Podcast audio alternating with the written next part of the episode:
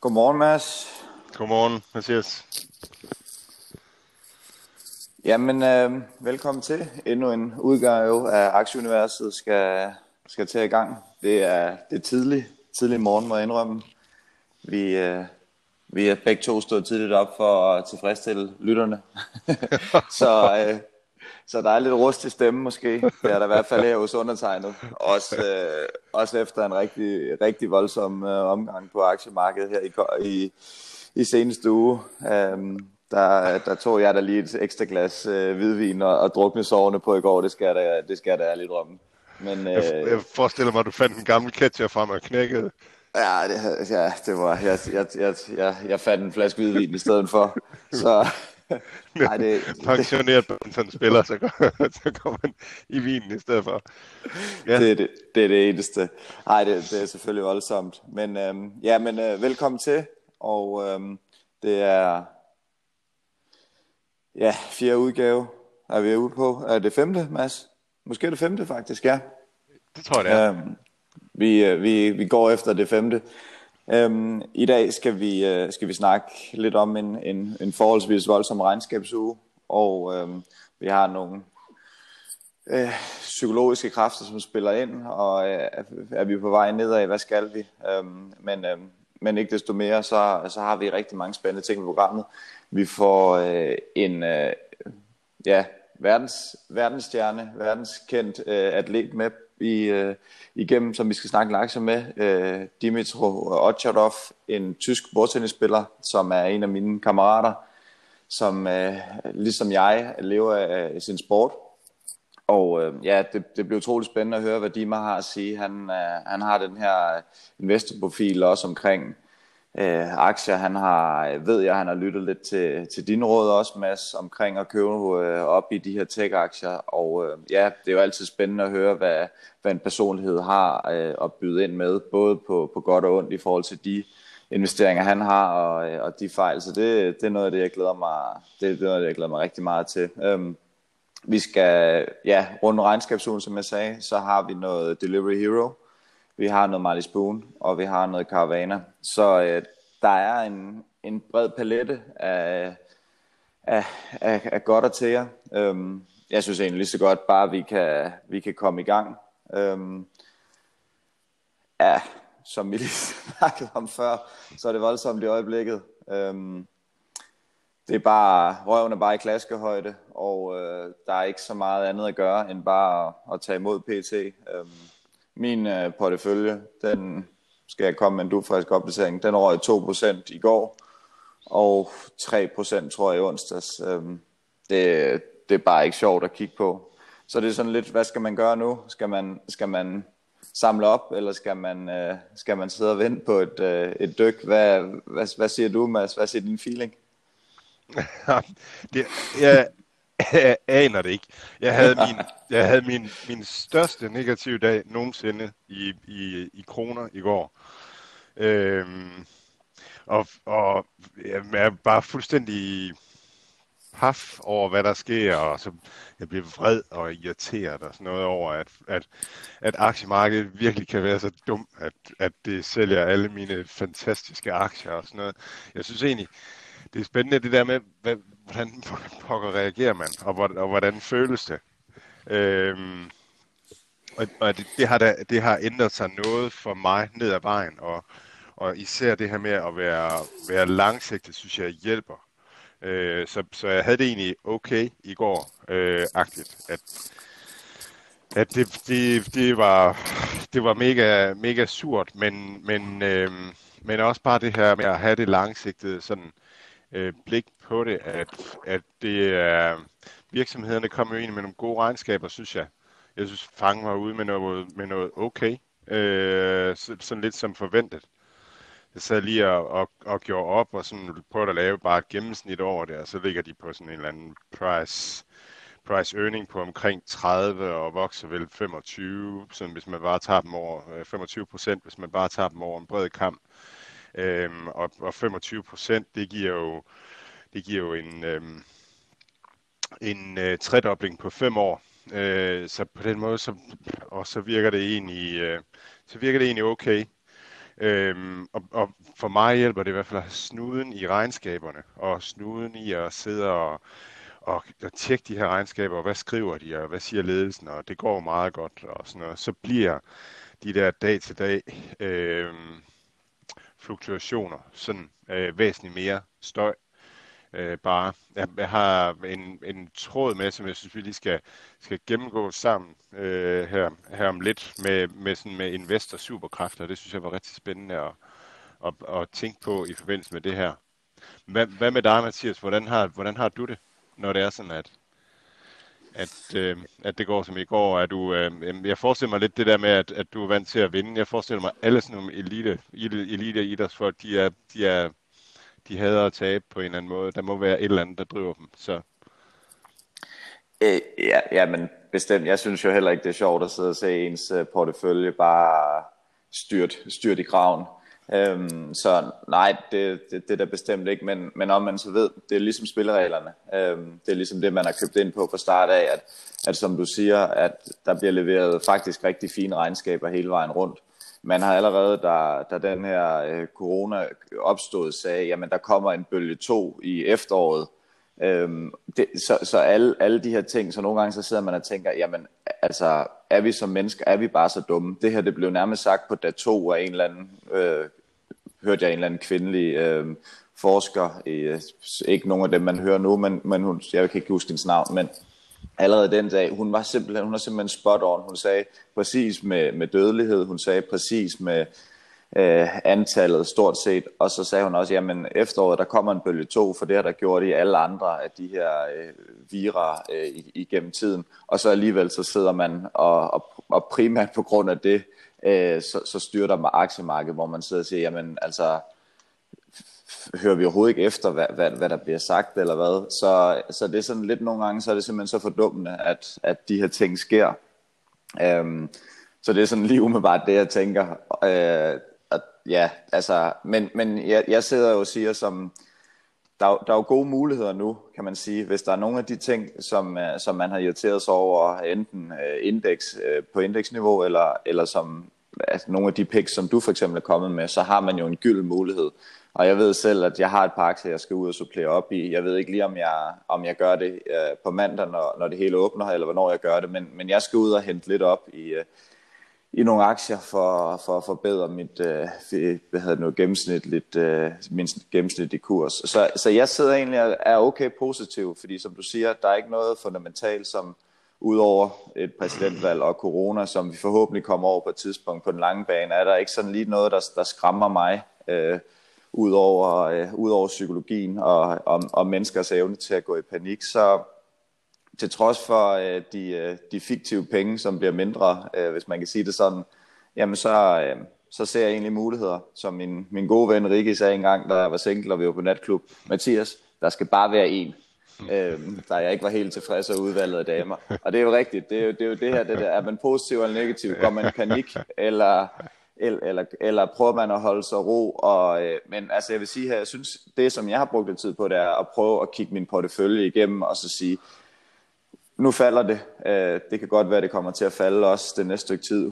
Hvem, hvem ved? Er, er der noget af det, som der er i min portefølje, af de enkelte aktier, som jeg har, som jeg enten gerne vil købe lidt op i, som jeg måske skal skippe eller hvad. Så, så jeg synes, når det sådan ligesom begynder at brænde lidt, så, så er det rigtig vigtigt lige at kigge det igennem. Er jeg tilfreds med det hele?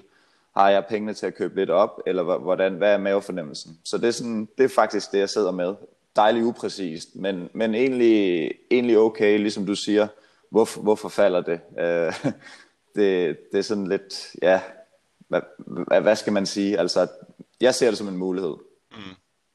Det, jeg sidder sådan og tænker, at, at, øh, at du har i hvert fald ikke samme mindset, som, som du havde, øh, du havde med badminton om, omkring det her på en eller anden måde. Det, det, er, mere, det er mere afslappet, distanceret øh, på en måde. Det, det kan jeg også kende. Jeg tror, da, da, når jeg sådan tænker tilbage på mine øh, tidligere dage, og måske også hvor at, at jeg var, jeg har samtidig været for hårdt i markedet, hvor jeg har været for optimistisk, og måske haft lidt gearing, og, og sådan noget, som, at, at så har jeg følt, og så har jeg følt, det ved jeg ikke om skam, øh, eller sådan, det, det, det er virkelig svært, synes jeg, øh, personligt at have, have troet på noget og snakket om noget, og så lige pludselig så, så synes markedet noget andet. Det, det, det tror jeg er en svær øvelse for mange, men jeg synes, det, det er meget interessant, hvordan man, hvordan man lige, øh, hvordan man lige har det med det. Øh. Men jeg vil også sige, det er jo det, er jo det her, som, som og det, altså generelt set, så, øh, så ved jeg godt, at vi havde vi snakket lidt om Lars Tvede, og i, i sidste episode, tror jeg det var, med, med det her med, øh, du havde nogle ting omkring hans, hans holdninger til tingene. Jeg synes jo, at, at i hvert fald som begynderinvestor, jeg har læst alle hans bøger, jeg synes, han, han er virkelig skarp på rigtig mange ting. Man kan selvfølgelig altid diskutere noget. Um, han har også en eller anden, der hedder noget børsmælernes psykologi, eller et eller andet, hvordan, hvordan det er, og, og psykologien i markedet er måske faktisk det vigtigste ting, ikke? fordi hvordan, hvad handler folk, når man er irrationel? Hvad gør man, når man er i panik? Det er lidt ligesom det, som du siger, jamen, er jeg ligesom hissig som på et tab på 2% i går, eller øh, på, øh, så, som jeg vil være, som jeg tabte badmintonkamp. Nej, fordi jeg kan ikke, jeg, jeg kan, det der er en badmintonkamp, det er på min tallerken. Jeg kan styre mange af parametrene. Jeg kan ikke styre, hvordan min modstander spiller, hvor godt han gør, men jeg kan måske have nogle redskaber til at styre, øh, jamen han kan ikke spille derhen eller derhen. På aktiemarkedet, det er sådan lidt, man kan købe nogle aktier, man kan, man kan øh, gå igennem med en sættekamp og se, at man er tilfreds med det, men man kan ikke styre noget som helst. Det er simpelthen det, det er for stort til en selv. Og når der er noget, der ikke er ens på, på ens tallerken, og man ikke kan styre det, så er der simpelthen ikke nogen grund til at, at A. bekymre sig om det, og B. irritere sig over det. Så det er sådan lidt, lidt det, jeg prøver at have. Men altså, ja, selvfølgelig vil jeg hellere have, at det skulle have været 2% op i går, og øh, jeg vil meget hellere have, at min, min portefølje skulle have været 3% op i, i onsdags. Men øh, mm. det er det ikke, og så, øh, så, må man, øh, så må man ligesom tage den derfra. Jeg, jeg har fundet sådan en, øh, en tråd i ugens løb, øh, som jeg synes simpelthen er så god, og, og, og så bliver det også, øh, jeg, jeg lægger den ud i, i, øh, i vores Twitter, øh, på vores Twitter-profil øh, her øh, bagefter, ligesom jeg plejer at gøre, jeg laver sådan en indholdsfortegnelse over udsendelsen, øh, og det er inde på øh,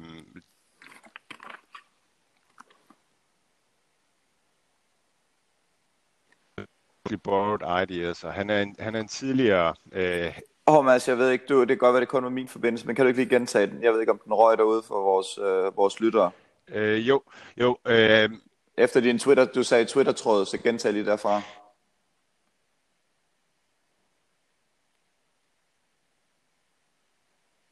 Øh, som jeg synes var, var super inspirerende. Øh, og, og jeg lægger den op på øh, Aktieuniverset, øh, altså vores egen Twitter-profil, øh, som har Twitter-navnet øh, snabel af Aktieuniverset.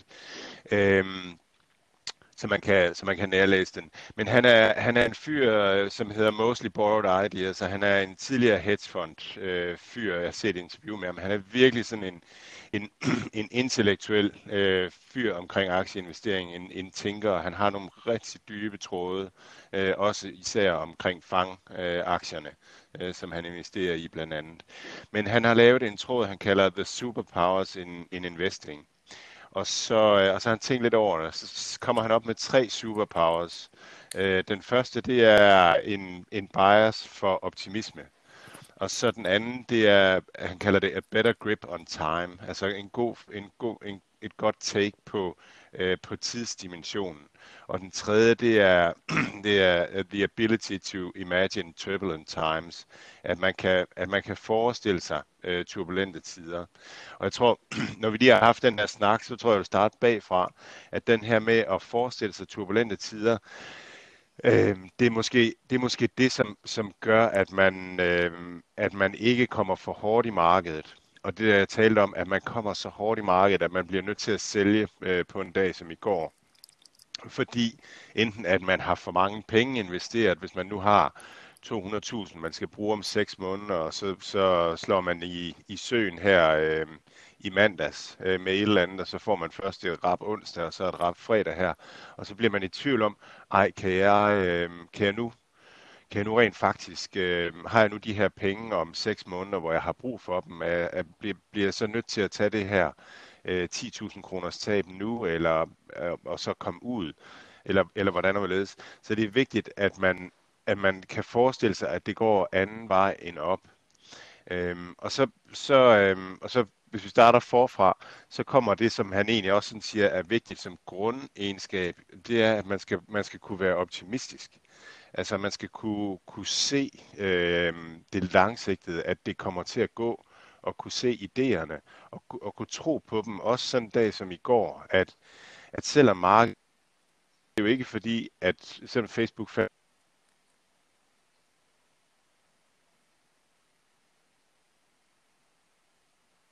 det kommer nok aldrig til at blive til noget. Det bliver nok, det går nok nedenom og hjem. Men den følelse kan man godt få, øh, at, at det der er lige nu, øh, ham, øh, øh, ham øh, Kahneman hedder han, en psykolog, der har skrevet den der Thinking Fast, Thinking Slow.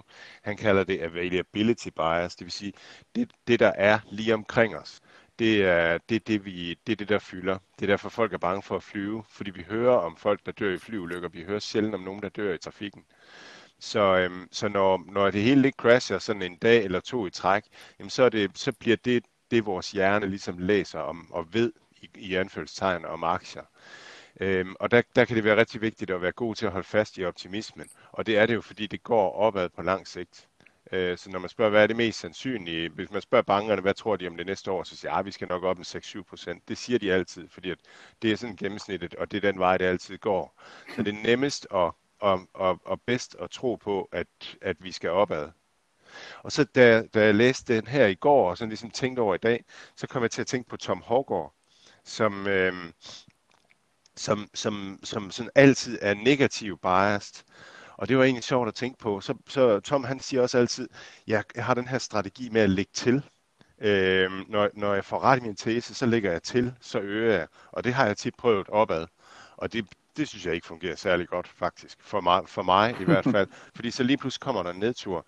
Men så kan man til at tænke på, at aktiemarkedet går altid sådan opad og opad og opad og opad, og så kommer det bang, så går det ned hurtigt. Så, så hvis man, er, hvis man primært handler nedad, så er det måske en god strategi, det der med at lægge til. Når det lige pludselig nu rammer man, så skal den virkelig have, fordi at, at nedturene kommer, kommer så hurtigt. Men, ja, så det var, det var sådan en, en bitanke, men det der med at kunne se, og så han giver Mostly Borrowed Ideas, han giver det eksempel, at samtidig så behøver det ikke at være, være noget vildt dybt øh, og gennemarbejdet. Øh, at det kan være for eksempel, at okay, altså Zoom-tesen for eksempel, som, som jeg ikke kunne se i, i her tidligere på året, jamen det var bare, nu er der, nu er der mange, der skal tale sammen på video, så, det, så bliver det nok en god øh, aktie at have. Øh, sådan er det for computerspil med mig. Altså det, det kan jeg bare se, det bliver mere og mere, og der bliver flere og flere mennesker, der, der har adgang til at spille og sådan noget. Der, det kan næsten ikke gå galt, agtigt. Så det er sådan, øh, det er den der øh, optimisme øh, at kunne have. Og så siger han, øh, at, at man skal have a better grip on, øh, on time. Og det, det er lidt det her med at kunne, selvom det går nedad lige nu, altså så ligesom at kunne komme ud af det og, og holde fast i, at jamen, altså, det går opad på lang sigt. Så, så lige nu har vi bare været nedad i to dage ud af fem, og, og, og der var en okay dag torsdag. Og sådan, så, så, øhm, så det er ikke den, det er ikke den store nedtur alligevel. Så vi skal kunne være, være langsigtede. Og så den sidste der med at undgå at være for hårdt i markedet. Altså have, at kunne se, at, at lige pludselig så kan der komme noget skidt. Og så ligesom have en plan for det. At man, at man ikke bare bliver fanget i, at nu går det bare op og op og op. Og så lige pludselig så er man for hårdt i markedet. Det har jeg i hvert fald selv prøvet mange gange. At, at, at jeg bliver for ivrig, når det går opad. Og så lige pludselig så har jeg ikke rigtig planen, når det falder. Så begynder jeg at føle mig klemt på, på min økonomi og ender med at sælge, når det går skidt. Og det, det er i hvert fald vigtigt at undgå. Så, så Mads, 1000 kroner spørgsmål lige nu til dig. Hvad, hvad gør du nu? Jamen, jeg gør ingenting nu. Øh, øh, altså, sådan helt Anas regnskab var vand Øhm, og, og jeg havde den her fornemmelse af, at, at mange havde været bekymret for det, fordi igen igen, så har der været masser ude at snakke om, øhm, at det er svindel, og at, at, at de ikke har de finansielle muskler, som, som de har brug for. Så, så jeg, jeg, da det så tanker i går, så, så kigger jeg på, hvad har jeg, har jeg, har jeg et eller andet, som jeg kan sælge øh, og købe Carvana for? Og så tænker jeg skat, altså fordi at jeg kan ikke, jeg kan ikke sælge C Limited, der har jeg for meget, øh, så, så kommer jeg til at blive for, beskattet for meget, men, Men har jeg noget på min pensionskonto, som jeg kan sælge, eller har jeg noget på min aktiesparekonto, som jeg kan sælge, eller har jeg noget, jeg har købt for nylig, hvor jeg egentlig nu hellere vil have? Øh, Caravana, fordi at, at de kommer i et godt regnskab. Så det, det er mere sådan, øh, og, og det er samtidig sådan, når, når det virkelig går nedad, at så, så falder tingene ikke sådan helt øh, lige hurtigt og lige rimeligt. Det, det, det folk vil have sådan en dag som i går, det er jo penge. Altså det, det er det eneste folk vil have, så man, man, man kigger ikke på aktierne.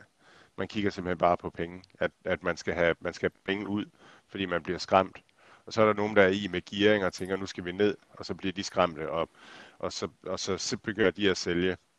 Så, øhm, så tit i starten af sådan fald, så er det bare tilfældigt. Og der kan det, som du siger, være meget godt at, at lige øh, kigge på, øhm, at have, have nogle aktier, som man gerne vil have. Og hvis man har tænkt på det her med, at der kan komme turbulente tider, altså den tredje superpower, så, så har man måske også lige lidt luft til at, at kunne udnytte de her små blips øh, til det. Hvad har du egentlig tænkt dig at købe nu her i næste uge?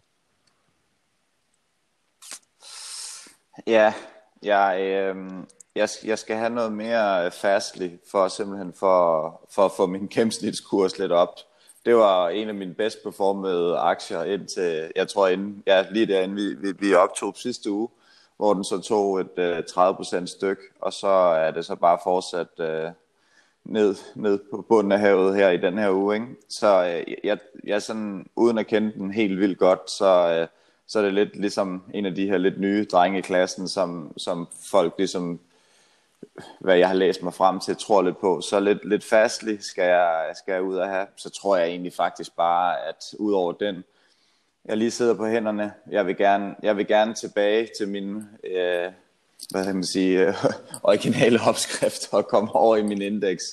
Øh, så jeg tror, min næste investeringer bliver der. Men altså, jeg sidder lige og, jeg sidder lige og venter lidt. Jeg vil gerne lige have det her øh, valg på, jeg tror det er på tirsdag, der lige se, om der kommer et resultat, eller vi skal ud i noget, øh, øh who is the strongest øh, white man on, on earth, øh, PT, og om der skal, der skal lægges arm i, i USA øh, omkring det hvide hus.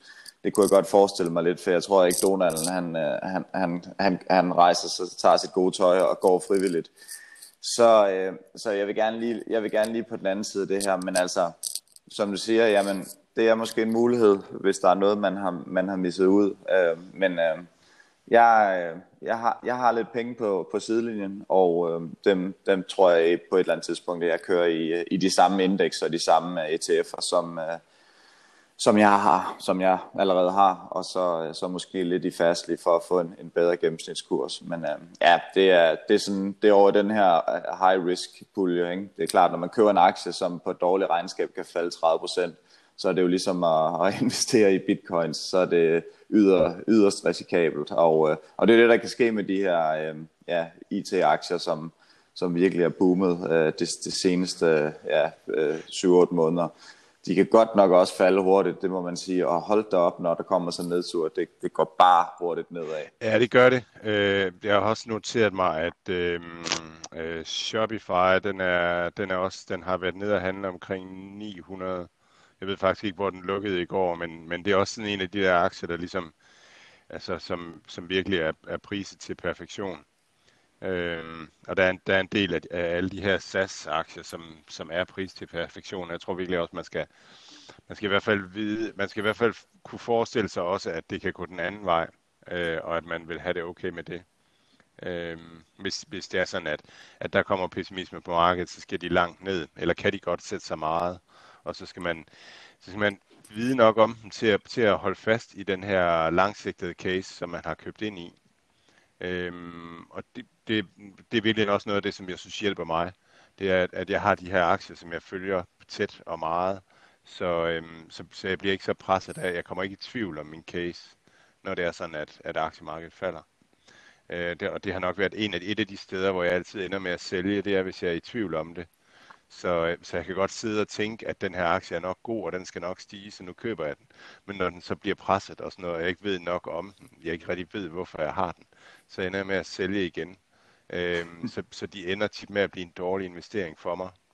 Øh, de her aktier, som jeg ikke, ikke kender så godt, eller hvor jeg ikke har så, så høj en, en, en, ja, en conviction omkring dem.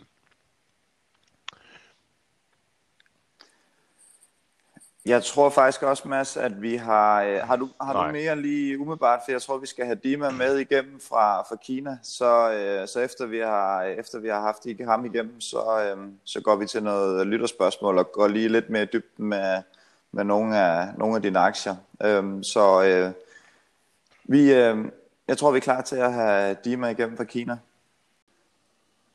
Hi, Dima. Welcome and thank you for, for joining our podcast. Uh, so you've been on a flight and can you just uh, tell us where you are at the moment? Hey Matt, hey Matthias. Uh, yeah, thanks uh, for for that I can be with you guys at the podcast since yeah I'm in quarantine in Shanghai right now. Have not really much to do since I can't leave my room for eight days. it's crazy. Yeah. So tournaments are starting again in table tennis. I'm excited, but it's of course very special circumstances.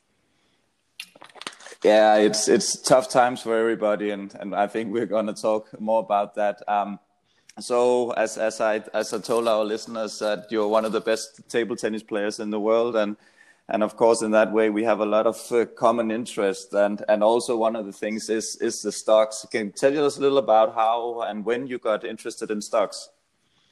Yes, um, stocks uh, really became a bigger, bigger hobby of mine. I really a lot of interest uh, in it. I started, I would say, about 12 years ago after following the very big tech stocks like Apple, Amazon, Alphabet, like always growing. And I thought like there will come the time where they will go down strongly and I will invest. But this time never came, and I was tired of watching so 10 years ago then i bought a share of these big stocks and it was a really good investment since. Until today they never really went down. Have you held them it, ever since? Uh, no i just bought them for a decent amount of uh, money 10 years ago and hold it hold it onto them until today. Wow. That's wow. that's long term. That's good. Yeah. Yes. What um so uh, like you you mainly invest in stocks or do you have other investments also? Uh, i also have properties in germany and in sweden since my wife is swedish. And i believe property is, uh, is a good investment as well. And i bought uh, physical gold. So this is like the the three investments i actually got. Yeah so you're hedging your investment uh, the stock stock investment with gold? Yes yes so, yeah, Mads, do you have? Yeah, what what what do you think gold gives you? Why do you do uh, that? Um, that... It's just I try to. I also have some different currencies. Actually, I try to to spread my money as wide as I can. So if one segment get hits very strongly, that I have my money secured in other segments as well, and I will not lose everything at once. So I'm not expecting a huge turnover from gold, but maybe in times of big crisis right now, it's it's a, a, stable investment. It's also not a huge stake of my my money which is in gold, but at least something. Yes, because otherwise you could have your money in the bank. But but do you think gold is better? No, I, I mean as as I said, I also have some money in the bank and also in different currencies. Uh, okay. So so it's as widespread as I can imagine. I'm not thinking actually to become rich from gold or become rich of having money at the bank. This is more like a safe port. Um, then I believe, of course, the potential in stocks or also in properties is much higher. And Dima, for for the majority of your investment, because um, yeah, as you as as we said, you're an athlete, so the so it's also a big responsibility of of like the the money you earn while while playing. Um, it, it, needs to generate some sort of income for for the rest of your life, right? So, what have you mainly done your investment yourself, or, or do you have an advisor also, a, a, bank or a hedge fund or something that is that is allocating your money? Um, yeah, right. Set as an athlete, you you earn your money maybe 10, 15 years and you have to try to invest smart so so it might be enough for the rest of your life. It's not like a usual job yeah where you earn until you're 67 and going to pension. You have to be you have to be smart there. And yeah i have an advisor who is with me from a small town uh, nearby hanover in germany since yeah maybe i'm 20 years old. And uh, he gives me some advices but especially when I have ideas about stocks, I always forward them to him, and he give me a lot of background information. So he's good on giving me lots of stuff to read about.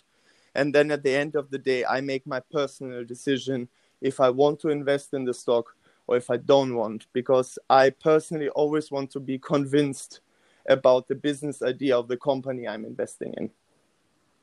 That that sounds really smart. So he's an independent, like he's just like have a high knowledge, but not working for a bank or uh, or investment for I- a hedge fund or.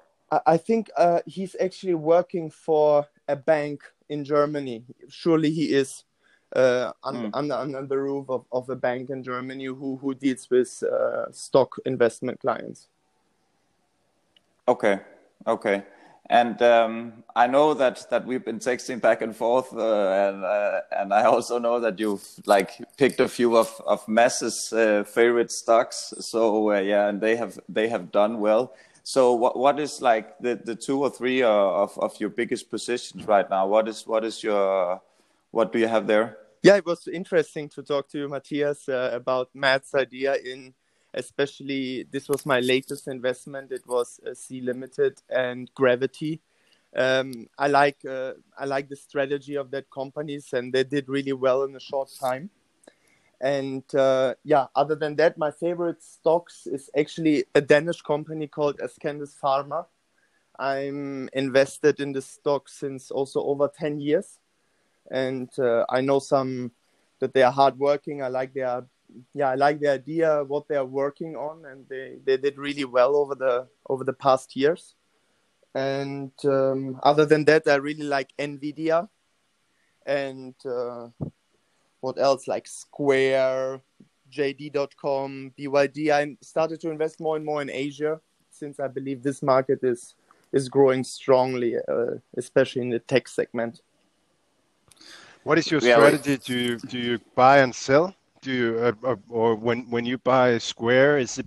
Do you think is, do you imagine yourself holding that for five years or ten years, or do you sometimes buy something for a short while?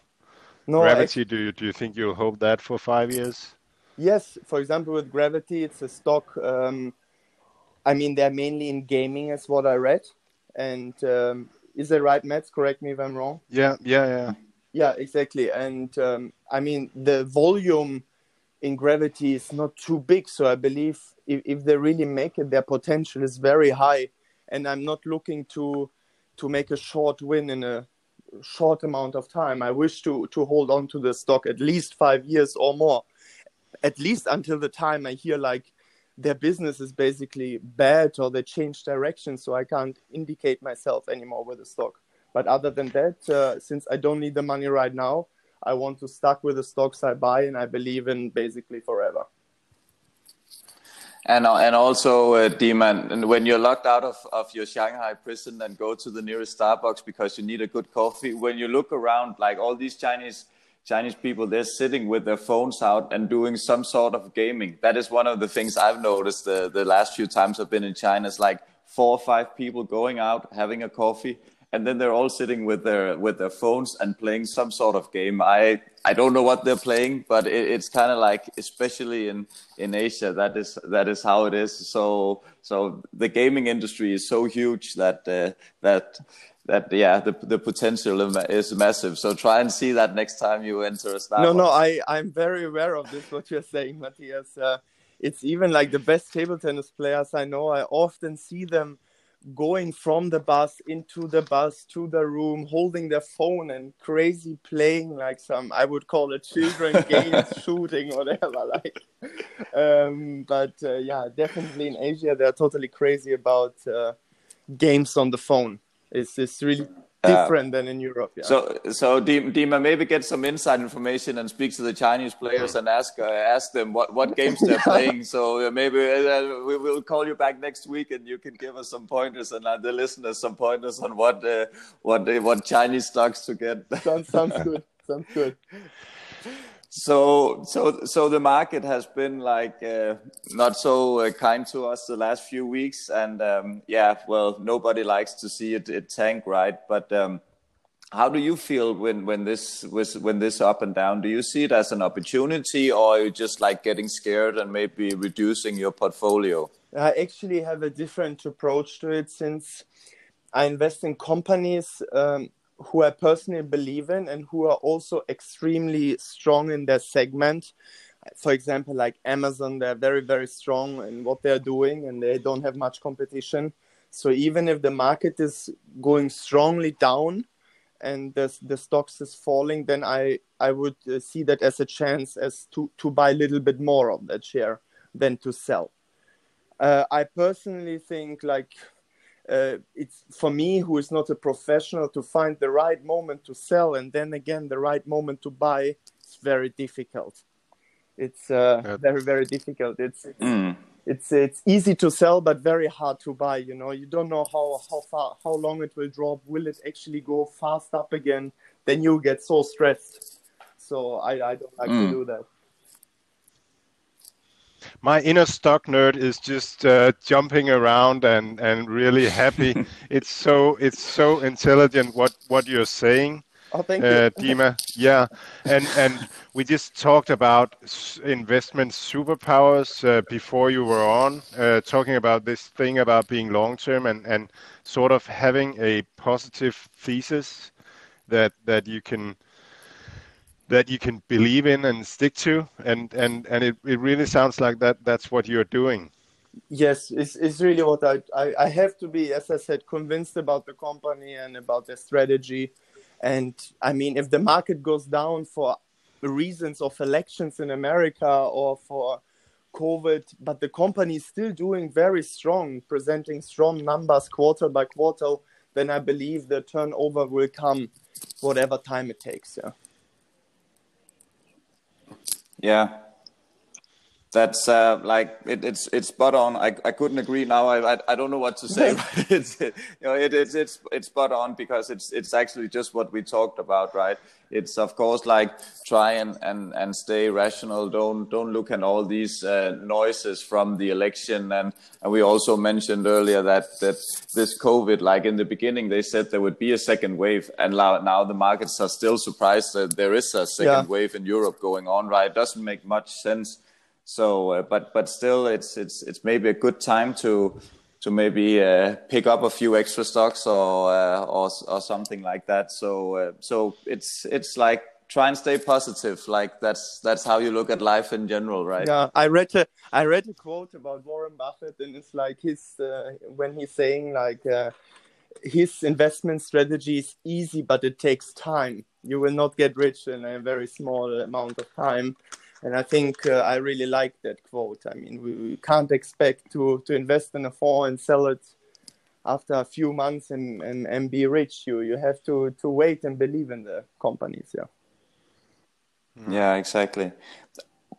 What um, Dima, have you like have you had some some major upsets? I know you have on on the on the table tennis. Yeah.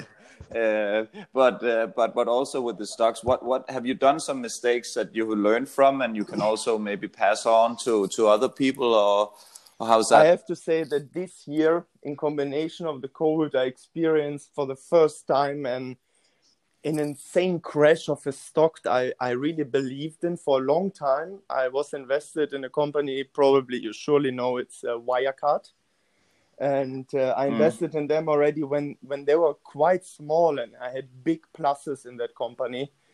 And uh, yeah, I mean now they're bankrupt, and yeah, of course I'm really sad about that because I lost a decent amount of money there. But I, but what can I learn? What can I say?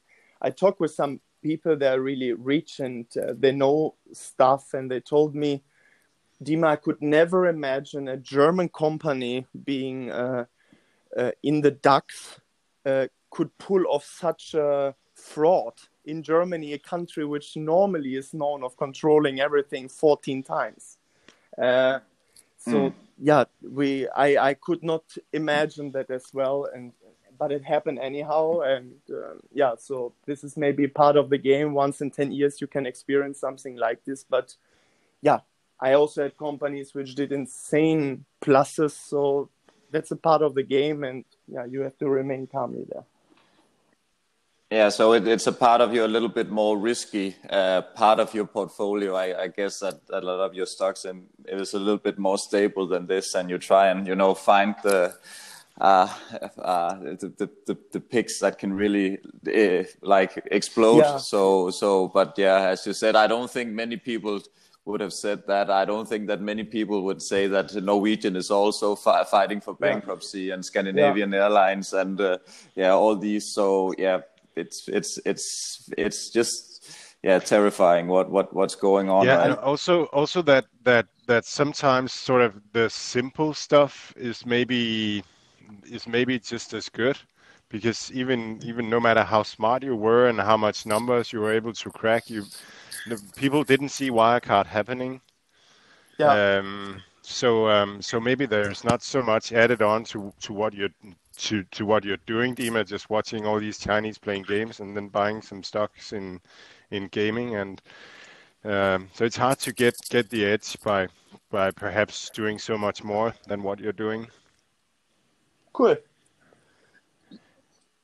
So, uh, Dima, is there, and I know, like you said, you bought the Gravity and uh, and Sea Limited, and now you you have a chance of. Is there something you want to ask uh, Mads about? Yeah, sure. It's um, my pleasure um, to be to be in a talk with Mads, and yeah, I wanted to, to, hear what what your opinion is, but you actually already said that, that that I'm a decent investor, that I'm doing good, but to hear, yeah, if my strategy is right in your point of the view and yeah, I'm thankful for the for the advices with Sea Limited and Gravity so far. yeah. I'm really happy with them.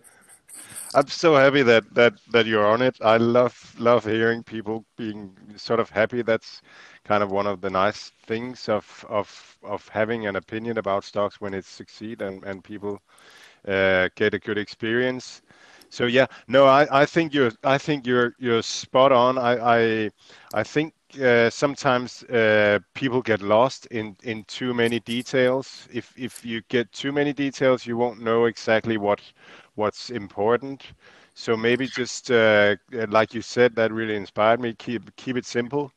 If if yeah. you like it and, and you think they're in the right sector and they're doing the right thing, then then buy it and, and let the management um, uh, do their thing uh, and um, and and find the sort of the long-term um, secular trends that that are out there and invest in into them in the leading companies. I think you're doing a fantastic job. It's in, how did you how did did you did you have this strategy from the get-go? No, and no, what, no. And, and what made you what made you end at this strategy?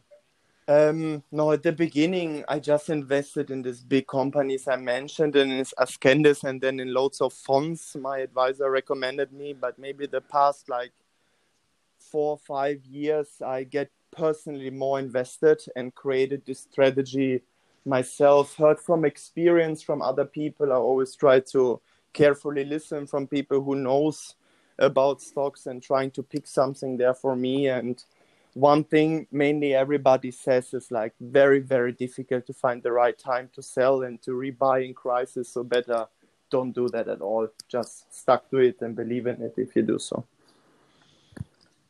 Yeah. This this is awesome and and as always here in this uh, this podcast time is is running uh, really fast. I mean uh, i am super excited to speak to you, Dima. I, I, mean, like we have we have on text talked about the stocks and all, and I must say your knowledge is it's really really good, and I think our listeners can actually, even though you're just an athlete like me, just an athlete, like you really you really are, are, studying stuff, and that's that's good to hear. That it's not just some random stuff that you you pick off the the stock shelf. So so it's it's super interesting, and yeah, if if you want another time, we would love to have you back on nice. on this podcast because. Uh, yeah, I, I have I have personally learned a lot from this, so I'm I'm super happy and um, I think there's only left to say that uh, yeah, remain sane in your in your Shanghai yeah, prison, and yeah. uh, and uh, yeah, we we wish you all the best, and uh,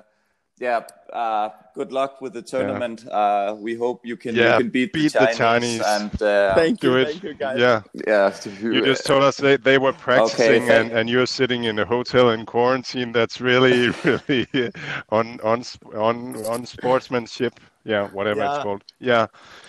So uh, thanks for being with us, so, Dima. Thanks, Mats. Thanks, Matthias. It was my pleasure. We stay in touch. All the best. Yeah, same to you. Thank you, Bye. buddy. Bye. Bye. Super spændende at høre, hvad Dima havde at sige, og øh, ja, fedt han gad at, øh, at bruge sin tid på det, ud fra, fra Kina, og, øh, og, og ja, som kæmpe sportsnørd, så er det jo fedt at se, at, øh, at der er åbnet op, så de kan komme til at spille deres øh, turneringer igen, så øh, ja, det er super, det er, bare, det er bare fedt. Forhåbentlig kommer verden tilbage øh, hurtigst muligt. Mads, hvad hedder det nu? øh, vi får tit, og tusind tak for det, en del spørgsmål ind på både vores mail og på vores uh, Twitter-univers, Aktieuniverset. Mailadressen er som altid aktieuniverset.gmail.com og I skyder bare løs med spørgsmål derinde, det er vi meget taknemmelige for, og vi får både får også en del øh, ja, gode råd og, øh, og, og link til artikler, og det er vi meget glade for, I, I, I sender bare løs. Og øhm, vi har fået nogle lytterspørgsmål Yes, igennem. øh, ja, øh, først, først en kommentar. Michael Vestermann Schulz har været øh, har hjulpet os alle sammen med på at finde ud af, hvad er der egentlig af omkostninger øh, på Nordnet og, og Saxo. Og jeg synes, det der var, var spændende, det er, at han finder ud af, at, øh, at der er 0,1 procent i øh, handelsgebyr, men 0,5 procent i øh, vekselgebyr, øh, og hvor man så veksler frem og tilbage.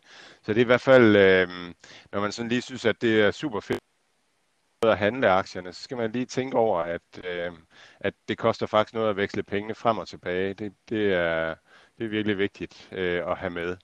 Så er der Peter Andersen, han spørger, hvilken betydning har det for en aktie, for eksempel Kahoot, når de skriver, at de går efter at komme på den store, i dette tilfælde Oslo Børs. Øhm, her tænker jeg på værdi og antal. Og man kan sige, at det som, øhm, det, det der betyder noget, altså aktier er jo, er jo varer, øhm, så at sige, så, så prisen på dem afhænger af udbud og efterspørgsel. Så øh, i det øjeblik, man kommer på en, en større børs, et, et andet eksempel, det er Delivery Hero, som, som er kommet i, i DAX-indekset nu. Øh, jamen, så er der flere investorer, der får adgang til det. Det, det har I sikkert oplevet, at, at Kahoot kan man kun handle via Nordnet. Så, øhm, så, øh, så der er en del investorer, der ikke kan investere i Kahoot lige nu. Så når Kahoot kommer på en, en større børs i Norge, jamen, så vil der være flere investorer, der kan investere i den. Og det vil sige, at, at efterspørgselen øh, bliver større, fordi flere får adgang til at købe den.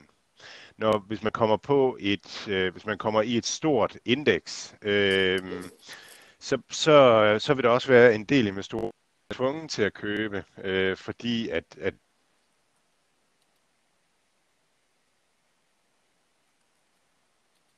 der er en hel del, øh, som ligesom er tvunget. Jeg, jeg, tror lige, jeg tror lige, den røg et kort øjeblik igen, Mads. Det gjorde den i hvert fald her for mig, forbindelsen. Der har lige været et par gange, hvor den er faldet ud, så det må I lige uh, undskylde beover med, uh, med, med den manglende. Jeg ved ikke, det, det kan godt godt være det her, men kan du ikke lige gentage, hvad du sagde? Bare lige for en sikkerheds skyld. Ikke uh, tre minutter tilbage, men ja, bare lige 10 sekunder øhm, tilbage. Jo, så når man, når man, øh, når man kommer på et, øh, et, et, et, på et stort indeks, så vil der være nogle investorer, som er nødt til at købe, fordi de skal det, fordi de har et produkt. Deres, deres funktion er at have alle de aktier, der er i DAX 30.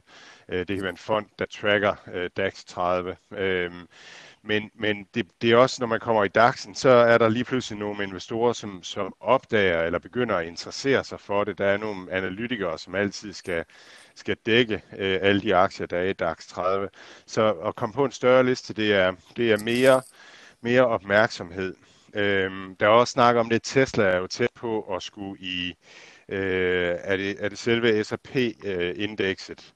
Øh, og, og kom ikke på, selvom de egentlig størrelsesmæssigt skulle på og sådan noget. Det er der nogen, der, der forsøger at positionere sig med. Så det er generelt godt for prisen øh, men, øh, øh på aktien, men er man langsigtet investor, så er det lige meget, fordi det, det gør jo ikke noget ved, ved forretningen, øh, som man øh, investerer ind i. Øh, så Ja, så, så Peter Sørensen, han skriver, at øh, Nestlé har købt øh, Freshly, som er sådan et øh, food delivery øh, virksomhed. Øhm, og, og det er jo interessant i forhold til, til de andre, øh, at ligesom at en, en stor sådan consumer packaged goods øh, company eller virksomhed, de, øh, de går ind i det her space her. At det, at det er jo sådan en, en måde, at de prøver ligesom at finde en vej øh, ind i øh, ind i den nye øh, online øh, groceries øh, verden. Øhm, og der, der er jo to ting. Den ene ting, det er, at, at det, viser, det viser, at at det er et attraktivt space, og det er et space, som Nestlé ser som fremtiden. Og en anden ting, det er, hvis man ejer nogle, en, en virksomhed, som måske øh, kasser noget her, at, at så kunne det være vældig interessant. Der er nogen, der har spekuleret lidt i good food, om, om, om det kunne være gøre, at good food var mere interessant, og det tror jeg egentlig ikke nødvendigvis, fordi good food er jo kun Canada. Øhm, ja. Så jeg tror egentlig, det var sådan lige det, der, det, der var øh, lige nu. Men øh, super nem idé lige at, at lave et tweet, og så skrive øh, snabelag aktieuniverset på det, og så et spørgsmål, så, så prøver vi at svare på det ned ad vejen. Ja, jeg vil lige indskyde her. Jeg har hørt i, øh, jeg tror det var tirsdag eller onsdag ved Millionærklubben, hende Christina, Christina Borgtrup, tror jeg hun hedder, omkring øh, Kina, som jeg tror hun bor ude i Kina, og så hørte jeg omkring øh, uh, and Finance, som, uh, som jo så er alle de finansielle ting i, uh, i Alipay, og Jack Ma, som, som går på børsen her. Det, det synes jeg virkelig var spændende, og jeg ved godt, at du ikke er fan af kinesiske aktier. Det er måske heller ikke uh, helt selv, men, uh, men jeg, jeg synes, det, det er en, en spændende ting. Nu var det lige en, uh, en lidt, uh, lidt anden side af det, du lige har sagt. Nu, nu faldt det mig lige at nævne. Den tror jeg altså, man skal holde øje med, fordi det som hun også sagde, sådan både mellem linjerne, men faktisk også på, det er, når, når de går i gang med noget, så det er too big to fail. Så, så hold lige øje med uh, Ant Finance, når den ryger på, uh, på børsen, eller også så gå ind og hør den her Millionærklub udsendelse i uh, uh, ja, tirsdag eller onsdag, tror ja, jeg det var. Det, det var virkelig spændende. Kina, i den og, uh, det, ja, hun, hun, hun, hun, ja det, det, må man, det må man sige. Så der tror jeg faktisk, at uh, nogle af mine... Uh, min surt optjente badmintonpenge ryger hen i den her øh, kineser. Øhm, nu har jeg tjent lidt præmiepenge ud i Kina, så, øh, så, så kan jeg godt betale lidt tilbage, når det er. Men det, der, er vist, der, der er vist lidt problemer med at handle den, kunne jeg læse mig frem til. Der skal man enten øh, handle den igennem øh, Alibaba, som ejer en tredjedel af øh, Ant Finance, eller også var der nogle andre ting. Jeg ved ikke rigtig, hvad det er. Men det holder jeg med. Der kommer nok et spejlingsprodukt på den amerikanske børs inden så længe. Så hvis værdien ikke er stukket helt af, så kan det være, at man kan finde. Det er den, der, det, de typiske, der hedder ADR, American, det er andet, American Depository andet, Receipt. men, men den bliver noteret i Hongkong. Jeg tror ikke, den kommer i, ja. øh, i USA, men, men Alibaba kan man handle der via sådan en, en ADR. Hvis, hvis man skal købe Alibaba, så, så vil jeg købe, øh, så vil jeg købe Softbank. Øh, de, de, de ejer en, en, en ret stor lunds af, af Alibaba, og Alibaba udgør i hvert fald 50 procent af deres, af deres indre værdi, øh, Softbank, og den handles til en ret stor rabat. Øh, Alibaba er jo steget en del her på det sidste, og Softbank er ikke sådan helt fuldt med, så der tror jeg faktisk, der er en meget god rabat. Så der, der eksponerer man sig også for Ant Financial. Ja, men den, man, og hvad er den, på det er, man, skal, man skal handle den ud i, uh, i, uh, Hong, i, uh, Hong, nej, i Japan, og man skal købe den, der hedder Softbank Group Corp. Uh, man skal ikke købe Softbank uh, Corp. Man skal købe Group Corp. Softbank Group Corp. Det, det, det er til at finde, men den har en, en, en nummerkode. Jeg tror, jeg tror, jeg tror den, Ja, jeg tror, den hedder TYO, ja, det, det, som tiggerkode. Det, er, det, er, det er Tokyo. Nej, det er måske der. Nej, ja, det er måske Øh, men nej, man, øh, ja. så, og, og, og man skal ikke købe der, den amerikanske, den der hedder SFTBY. Man skal simpelthen holde sig for de der øh, amerikanske, der ender på, på Y. Det er over the counter, og det giver bare problemer, når man skal handle dem, og de er ikke særlig likvide. Jeg tror, Softbank er likvid nok derovre i USA, men det giver bare problemer. Så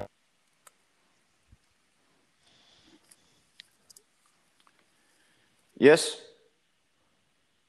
Og Delivery Hero, der var noget regnskab ude, som egentlig var, ja, det, det var, var godt. Jamen, det var bare helt... Hvad har du til den? Det var, det var virkelig godt. Øhm, de, for første gang så var de ude og vi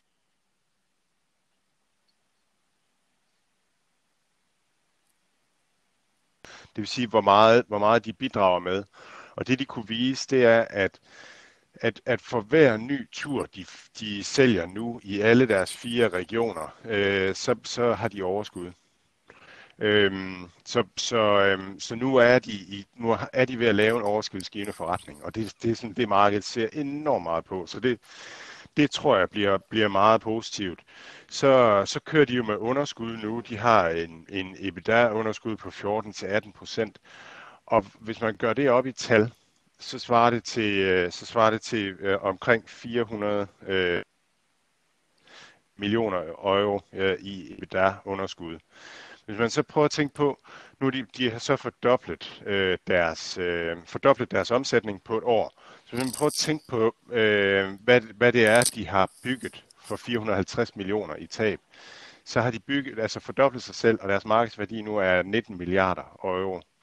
Så på en eller anden måde, så har de købt, kan man sige, gåseøjen for 450 millioner øh, i der underskud, øh, 10 milliarder euro øh, i værdi øh, børsmæssigt. Og, og de har vokset 100 procent, altså de har fordoblet deres virksomhed de sidste, øh, de sidste mange kvartaler. Jeg tror, det er det syv kvartaler i træk eller sådan et eller andet. Så øh, alt andet lige, når man, når man ser et år frem, så alt andet lige, så er de fordoblet igen. Og, kører, og, og jeg tror også, de budgeterer med omkring 450 millioner i EBITDA-underskud næste år. Så, øhm, så, så jeg tror, at der er så meget, der er så meget badwill opsparet her, at, at, at folk har fokuseret på, at, at, de, at de taber penge. Øhm, og at når først vi så går mod, at, at de ikke taber penge mere, og så øhm, hvor meget de egentlig bygger øh, og skaber værdi. Øh, Øh, så det var bare sådan, det var hele vejen igennem bare rigtig, rigtig positivt, og, og Niklas Østberg var, var, var meget positiv. Jeg, jeg kommer til at lave en, en video her i næste uge, øh, hvor man kan se sådan en grundig gennemgang af den. Øhm, ja. Ja, Stærkt. Den linker du lige til, så, øh, så folk kan være med. Og jeg, øh, jeg er i Dubai PT, og jeg har øh, først, første madlevering, jeg fik lavet, det var ved Deliveroo. Og så tænkte jeg, nej, fandme nej, fordi jeg mente nemlig, at de var repræsenteret her i Dubai. Så nu har jeg her downloadet øh, øh, den, der hedder Talabat-appen, øh, som også leverer øh, food delivery her, for vi, det, man kan jo lige så godt øh, støtte, støtte hvor ens penge er. Så øh, det, er, det er den foretrukne app nu, øh, som kører rundt, og der, det, det ser man altså rigtig meget på, på gaden her, men der er hård konkurrence. Og så modsat Danmark, hvor det, hvor det koster, ja, det ved jeg ikke, hvad det koster, 30-50 kroner at få mad leveret, så er vi altså nede på øh, 10-15 kroner her, og oftest er leveringen øh, gratis. Så øh, nede i receptionen, hvor jeg bor, der, øh, der, der er virkelig tit, at man ser øh, både Deliveroo og, øh, og Talabat. Så det virker som om, det vokser. Øh, antallet af knaller der motorcykler på, på vejene, men, men, men, men sæk med mad er, er stigende. Så øh, ja, jeg, jeg, er også, jeg er også positiv uden at have dykket helt ned i det og samme kendskab til dig, så er det også en af de øh, positioner, ja, det gør jeg, det jeg besidder. Det er, så det bliver spændende at se. De er jo førende i, øh, i hele i hele Mellemøsten. Øh, det er sådan deres højborg, øh, hvor, hvor de har været førende, og det er faktisk det sted, der har været mest profitabelt for dem øh, igennem, igennem tiden. Det har været deres cash-generator øh, dernede.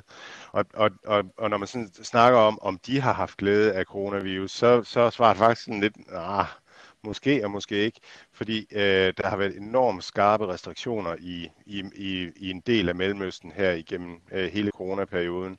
Så de har virkelig ligget underdrejet, øh, og Mellemøsten er deres sådan, dårligst performende område i, i, igennem, igennem i år.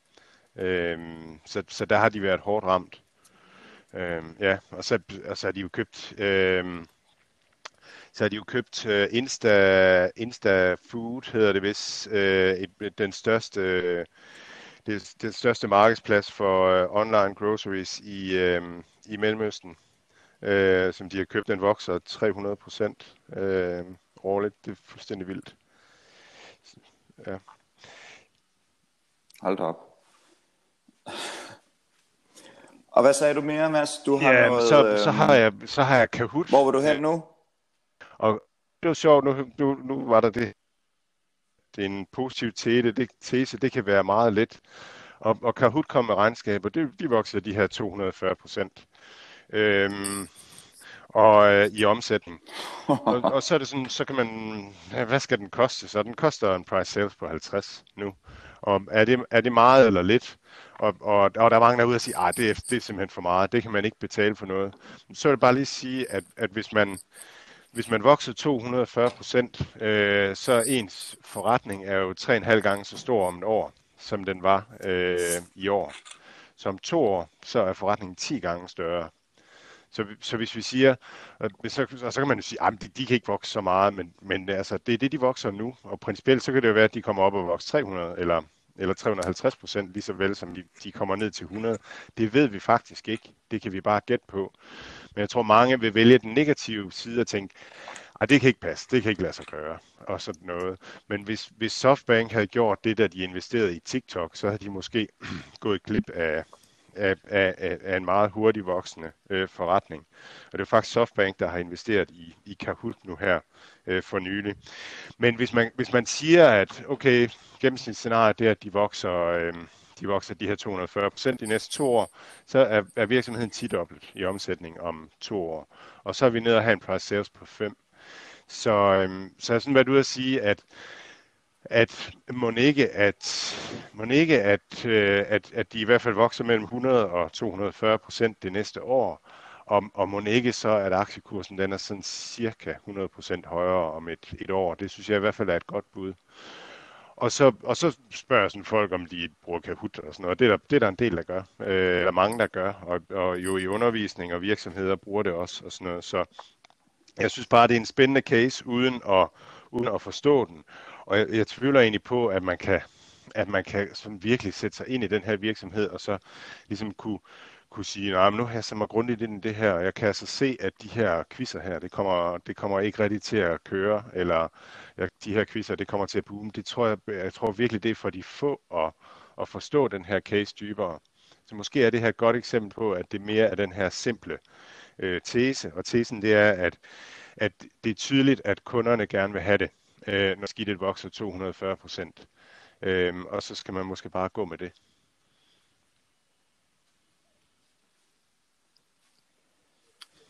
I hvert fald sæt den på kandidatbænken og hold øje med den. Jeg har, øh, jeg har kørt den ind på, øh, på min kandidatbænk, og øh, ja, den, den står og bobler derinde.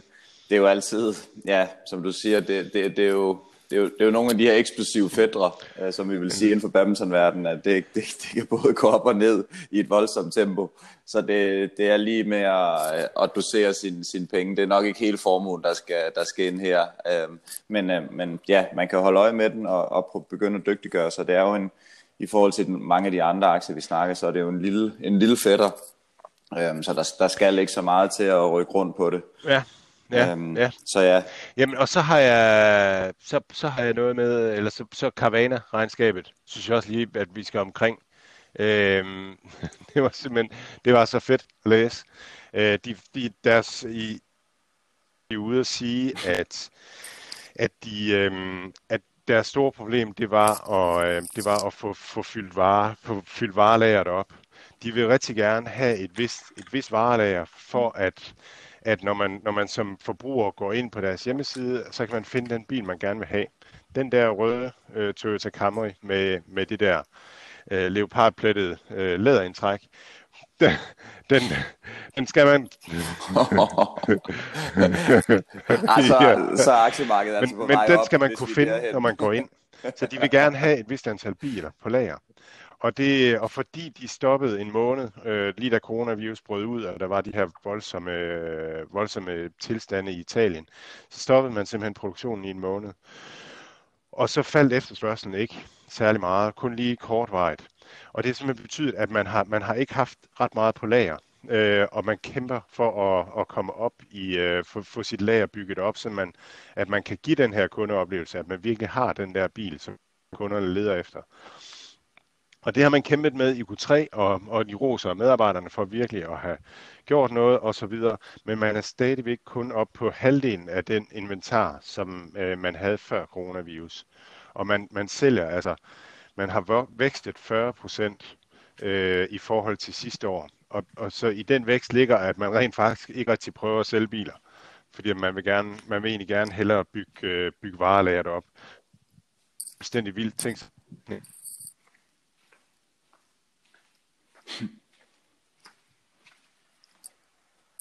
så er, man, så er man i gang med at øge sin produktionskapacitet. Øh, man laver sådan nogle klargøringscentre, og man udbygger logistiknetværket. Der, og der i år kommer man op på, øh, der kommer øh, logistikcenteren eller, eller klargørings, klargøringsfaciliteter. Man kommer op på at kunne lave 600.000 øh, biler om året nu øh, ved udgangen af året. Og bare lige for at sætte det i perspektiv, så solgte man 64.000, tror jeg det var. Det er der omkring. Nummer 60.000 i det her kvartal. Så det vil sige, at man, man ligger på en produktions, eller man ligger på et salg nu på omkring 250.000 biler årligt, øh, baseret på Q3, og man kommer op og kunne producere 600.000 biler. Det er sådan en rimelig klart signal fra ledelsen om, at, øh, at vi tror, at vi kan sælge rigtig mange biler næste år. Men, men vi skal bare lige i gang med at producere dem. Så mit bud er, at, at, at herfra, hvor man er nu, så om et år, så tror jeg, man sælger øh, dobbelt så mange biler. Øh, det, det, det er jeg sådan rimelig sikker på. Så, så er det vilde, at så snakker man jo, de, de blev spurgt på, på earnings call om, om konkurrencen. Der, der er den her Room, som jeg aldrig har fået kigget på, og nogle andre. Og så, så bliver de spurgt om, hvad betyder de? Kan I mærke dem? Øh, kan I mærke den, den her konkurrence? Og så siger de, nej, det kan vi ikke. Øh, og årsagen til det, det er, at, at Carvana har øh, under 1% af, af det samlede marked for brugtbiler i USA. Og hvis man tager pooler alle de her konkurrenter, øh, inklusive Carvana, så kommer man ikke op over 5% af markedet. Det er sådan et kæmpe stort øh, øh, marked uden, uden nogen store spillere. Der er ikke nogen store spillere. Så det vil sige, at nu kommer Carvana med det her, hele det her logistiknetværk og og kæmpe udvalg af biler og klargøring og sikkerhed online, alt det her, de kommer som egentlig som, som måske som den største spiller, i hvert fald online derovre, og kæmper imod alle de her mom and pop stores, øh, bilsælgere osv. Nogle af dem er organiserede kæder, men, men de har altså reelt set kundeoplevelsesmæssigt osv., så, så har de ikke en chance. Så det er virkelig det, man kalder et blue ocean. Altså at, man, at, at, at der er ikke nogen der er ikke nogen rigtig farlige konkurrenter, og man, man bevæger sig bare, bare derud af i det. Så bliver de spurgt om, øh, jeg har altid set den som platform, at, at så vil andre vil også kunne sælge biler på, øh, på Carvana. Og det bliver de så også spurgt om her på earnings call. Og så svarer han sådan lidt undvigende. Han siger, at jamen, det er da interessant og så videre. Men lige nu er vi nødt til bare at holde fokus på det, vi gør. Og det, det som jeg synes, man, man kan fornemme, det er, at, at de har egentlig, øhm, altså deres logistiknetværk, deres klargøringsfaciliteter og sådan noget, jamen det har de, det har de fuldt ud udnyttet selv, og de tænker selv, at de kan, at de kan udnytte det fuldt ud. Så det er simpelthen ikke behov for at få andre på endnu øh, for at bruge det. Så det er det, det var virkelig godt. Så var de så var de positive nu på EBITDA, og det, det tror jeg ikke, de bliver ved med at være. Det, det, når, man, når man har sådan et kvartal, hvor man ikke rigtig prøver at sælge biler, og alligevel vokser 40 procent, så, så, altså, så er man i en god position. Man, man, man sælger bilerne til det, man vil, hvis kunden ikke vil købe den, til det, man øh, vil sælge den til, altså, så, så, så lader man bare være med at sælge den. Øhm, og man markedsfører heller ikke så meget. Så, så, så jeg tror måske, at, at profitabiliteten forsvinder øh, igen næste år, ellers så vil det være virkelig, virkelig godt. Så jeg synes bare, det var bare, et, det var bare sådan et rigtig, rigtig godt regnskab. Så når man, når man har sådan en virksomhed langsigtet, på grund på den her case, at de bliver store og bliver en af de dominerende øh, i brugtbilsalg over, jamen så, så er man glad, og så må aktien godt sætte sig 4%, fordi at folk er tosset, eller et eller andet, eller eller at, at, at man er bange øh, derovre. Det gør ikke så meget.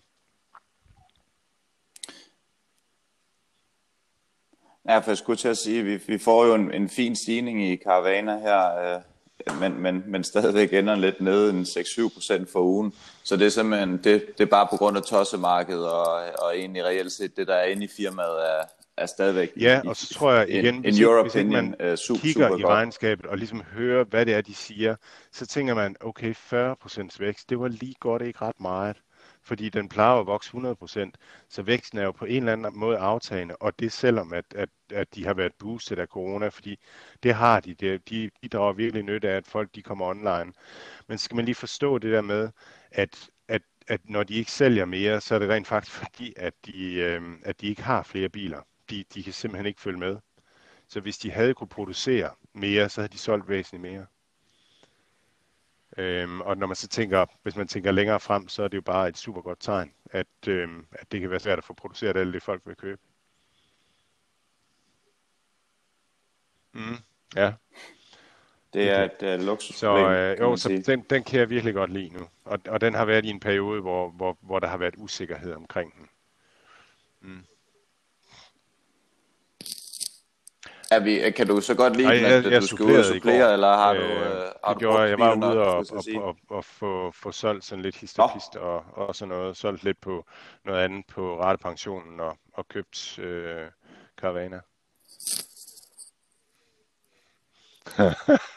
er der så garagesalg her i, uh, i dag og morgen, så vi, vi, vi, vi, vi smider det sidste ind, eller, ja, eller ja, vi lidt ja, jeg ved det ikke. Ja, der, der, der er jo nogen, der er ude og, og, og virkelig har talt den ned og sådan noget. Der, der, og der er en, en, en fondforvalter, øh, som, som virkelig er negativt, og det kan jeg ikke lade være med at lytte til og, og passe lidt på, ellers, ellers så vil jeg være tungere i den. Ja. Ja. Og øhm, Ja, der, der har også bare fået kigget rigtig godt på der, deres, også, øh, på deres regnskab. Og den, der, altså, jeg, jeg talte jo om den i sidste øh, weekend, der var rigtig begejstret, og, og da så vågnede mandag morgen, så var den faldet 30 procent øh, på baggrund af regnskabet. Øh, og der var, øh, der var to, jeg har lavet en video, hvor jeg, hvor jeg sådan går det grundigt igennem, den linker jeg lige til. Men, øh, men, men to spændende ting, synes jeg, fra at kigge regnskabsmeddelelse, øh, earnings call grundigt igennem. Der er en analytiker, der at, folk er vildt bange for, om corona-effekten den, den øh, forsvinder igen. Altså om folk går, går tilbage til den, til den tidligere adfærd. Øhm, eller om, eller om man bliver inde i de her meal kit og, og delivery Hero også øh, business. Og de siger, at, at, at det ser ud som om, at, at, der, at der er en blivende adfærdsændring, men man ved det jo ikke endnu. Men, øh, men det, det sad alle folk og lyttede til regnskabsmeddelelsen, og så den første analytiker, der spørger om noget, han, han siger, øh, I guider for 90-100% øh, omsætningsvækst i år. Når man, når man tager det ud på fjerde kvartal, så ligner det øh, 61 til øh, 74, øh, siger han. Og det han mener, det er jo øh, millioner australske dollars. Men det som alle lytterne, og også dem, der laver transcriptet af earnings call, de tolker det som det procent. Og hvis det procent, hvis det kunne ende ned på 64 procent øh, for Q4, så ville det være en katastrofe. Altså, så ville det være et tegn på, at coronavirus virkelig, øh, at, at den effekt virkelig ruller tilbage for, øh, øh for selskabet mens hvis det er i øh, australske dollars, så svarer det til en vækst på 77-114 procent for, øh, for Q4. Så jeg tror, det bliver sænkede skuden, fordi det er faktisk ikke lige til at finde de tal. Man skulle ind og åbne øh, de sidste fem regnskabsmeddelelser for at kunne regne baglæns og så finde de der tal. Øhm, så det var sådan, det, det tror jeg var årsagen til den fald faktisk. Og så, øh, og så, så synes jeg, der var noget super spændende, og det var, at, at, at de blev spurgt om, hvordan prissætter I? Øh, hvordan prissætter jeres produkt? Og så siger, øh, øh, så siger han, øh, der CEO der, at øh, de, de ser på, hvad koster det, hvis man skal ud og købe det samme, hvis man skal have skib og lapskovs øh, via Marley Spoon, og man skal ud og købe det samme til det i supermarkederne, så ligger de sig i, i samme prisleje øh, sådan at det koster det samme.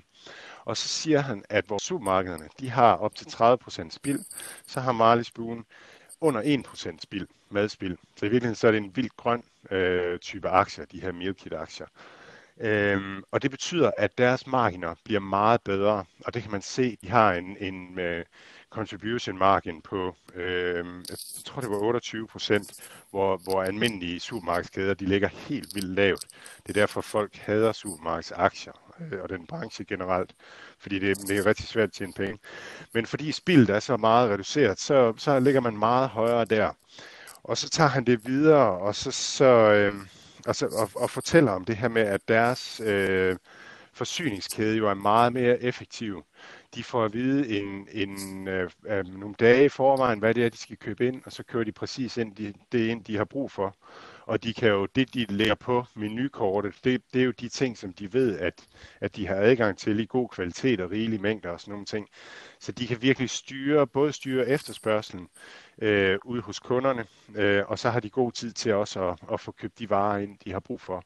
Så en meget mere effektiv øh, øh, værdikæde. Og det, det, det synes jeg er super spændende. Det er sådan den tese, som, som dem, der tror på online groceries, de, de taler meget om. Så øh, hvis, hvis I synes, sådan noget spændende, så ind og se øh, videoen. Der, der går jeg meget mere i dybden med det. Men, øh, men, men Marley Spoon er også ude og, og fremrykke deres produktionsfaciliteter. Øh, det, de havde planlagt at skulle øh, producere via, øh, som de havde planlagt at skulle opbygge i, i 2000 og og 22, det rykker de frem til 21 og så videre. Så, så igen, så er der en masse signaler om, at de tror på en, en god, solid vækst øh, fremover. Så er de ude at sige, at når de køber en kunde, hvis de bruger 10 dollars på at få en kunde ind, så går der 6 måneder, så har de tjent de penge igen. Og, og når man ser på kunde øh, livstidsværdien, så, så, er det gang, øh, så er det gang 3. Så det vil sige, at de tjener 30 dollars per, per kunde, de får ind. Og det er bare enormt attraktivt. Altså det giver, som han siger, Fabian Siegel, der er CEO, det betyder, at alle de penge, som de investerer i nye kunder, dem, dem får de en forretning på 30% årligt på. Så øh, som han siger, det er en a nice way to deploy money. Øhm, så, øhm, så jeg synes, det var, det var super godt. Jeg synes, han virker, han virker virkelig som en mand, der ved, hvad han vil. Han har været øh, CEO i Delivery Hero øh, tilbage i tiden før han startede Marley Spoon, der er tysker.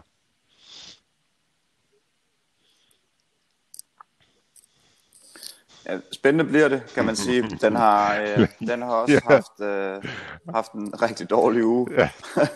Jeg skal og en rigtig dårlig sidste, og en rigtig, rigtig dårlig sidste uge. øhm, så altså,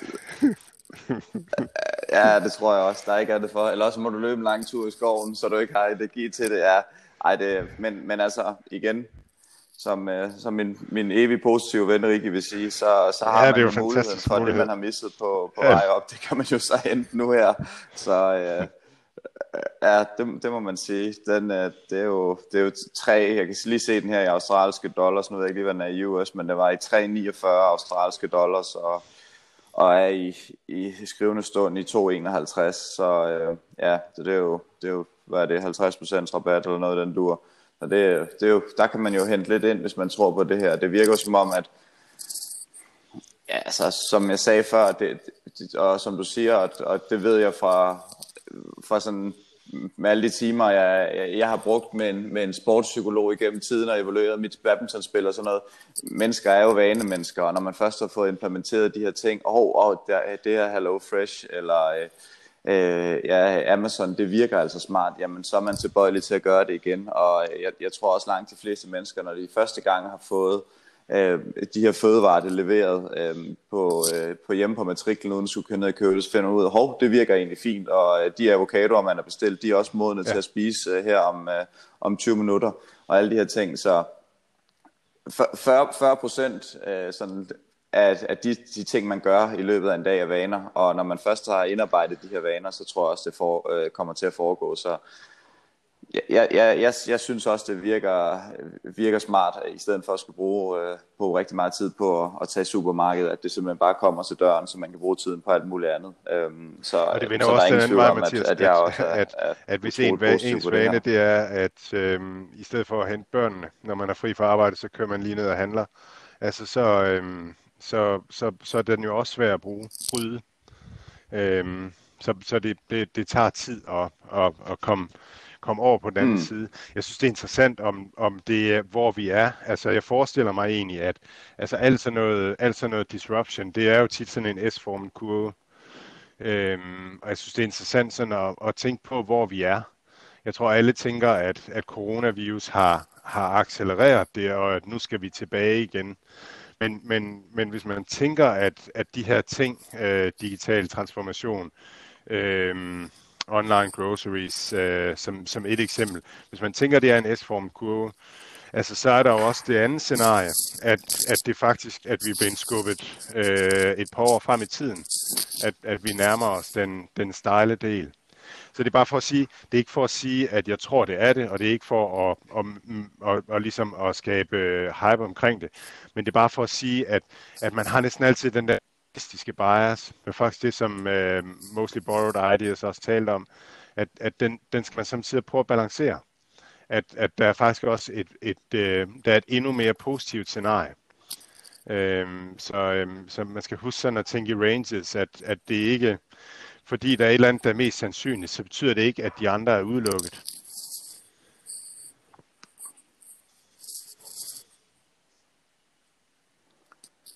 Nej, bestemt ikke. Bestemt ikke. Hvad hedder det nu, øh, Mads? Det går hen og bliver lidt langt igen. Vi skal styre os. Øh, og øh, jeg tror, øh, jeg tror sgu, vi siger, vi siger tak for den gang. Øhm, og, øh, og runder af her. Det er så, så, øh, ah, men, tage, ah, har, men har det er så vigtigt, lige, at alt det vi siger her, ja. det er, det er ikke investeringsrådgivning. Det er bare vores holdninger, hvad vi synes og tænker og, og sådan nogle ting.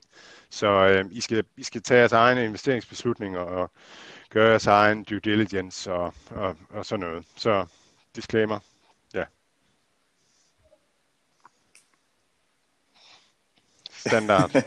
den, den tager vi med. Det tror jeg måske, vi skal lave sådan en eller anden du, du siger det med noget musik i starten af, hvor ja. det bare, at det bare spids. Det, ja, ja.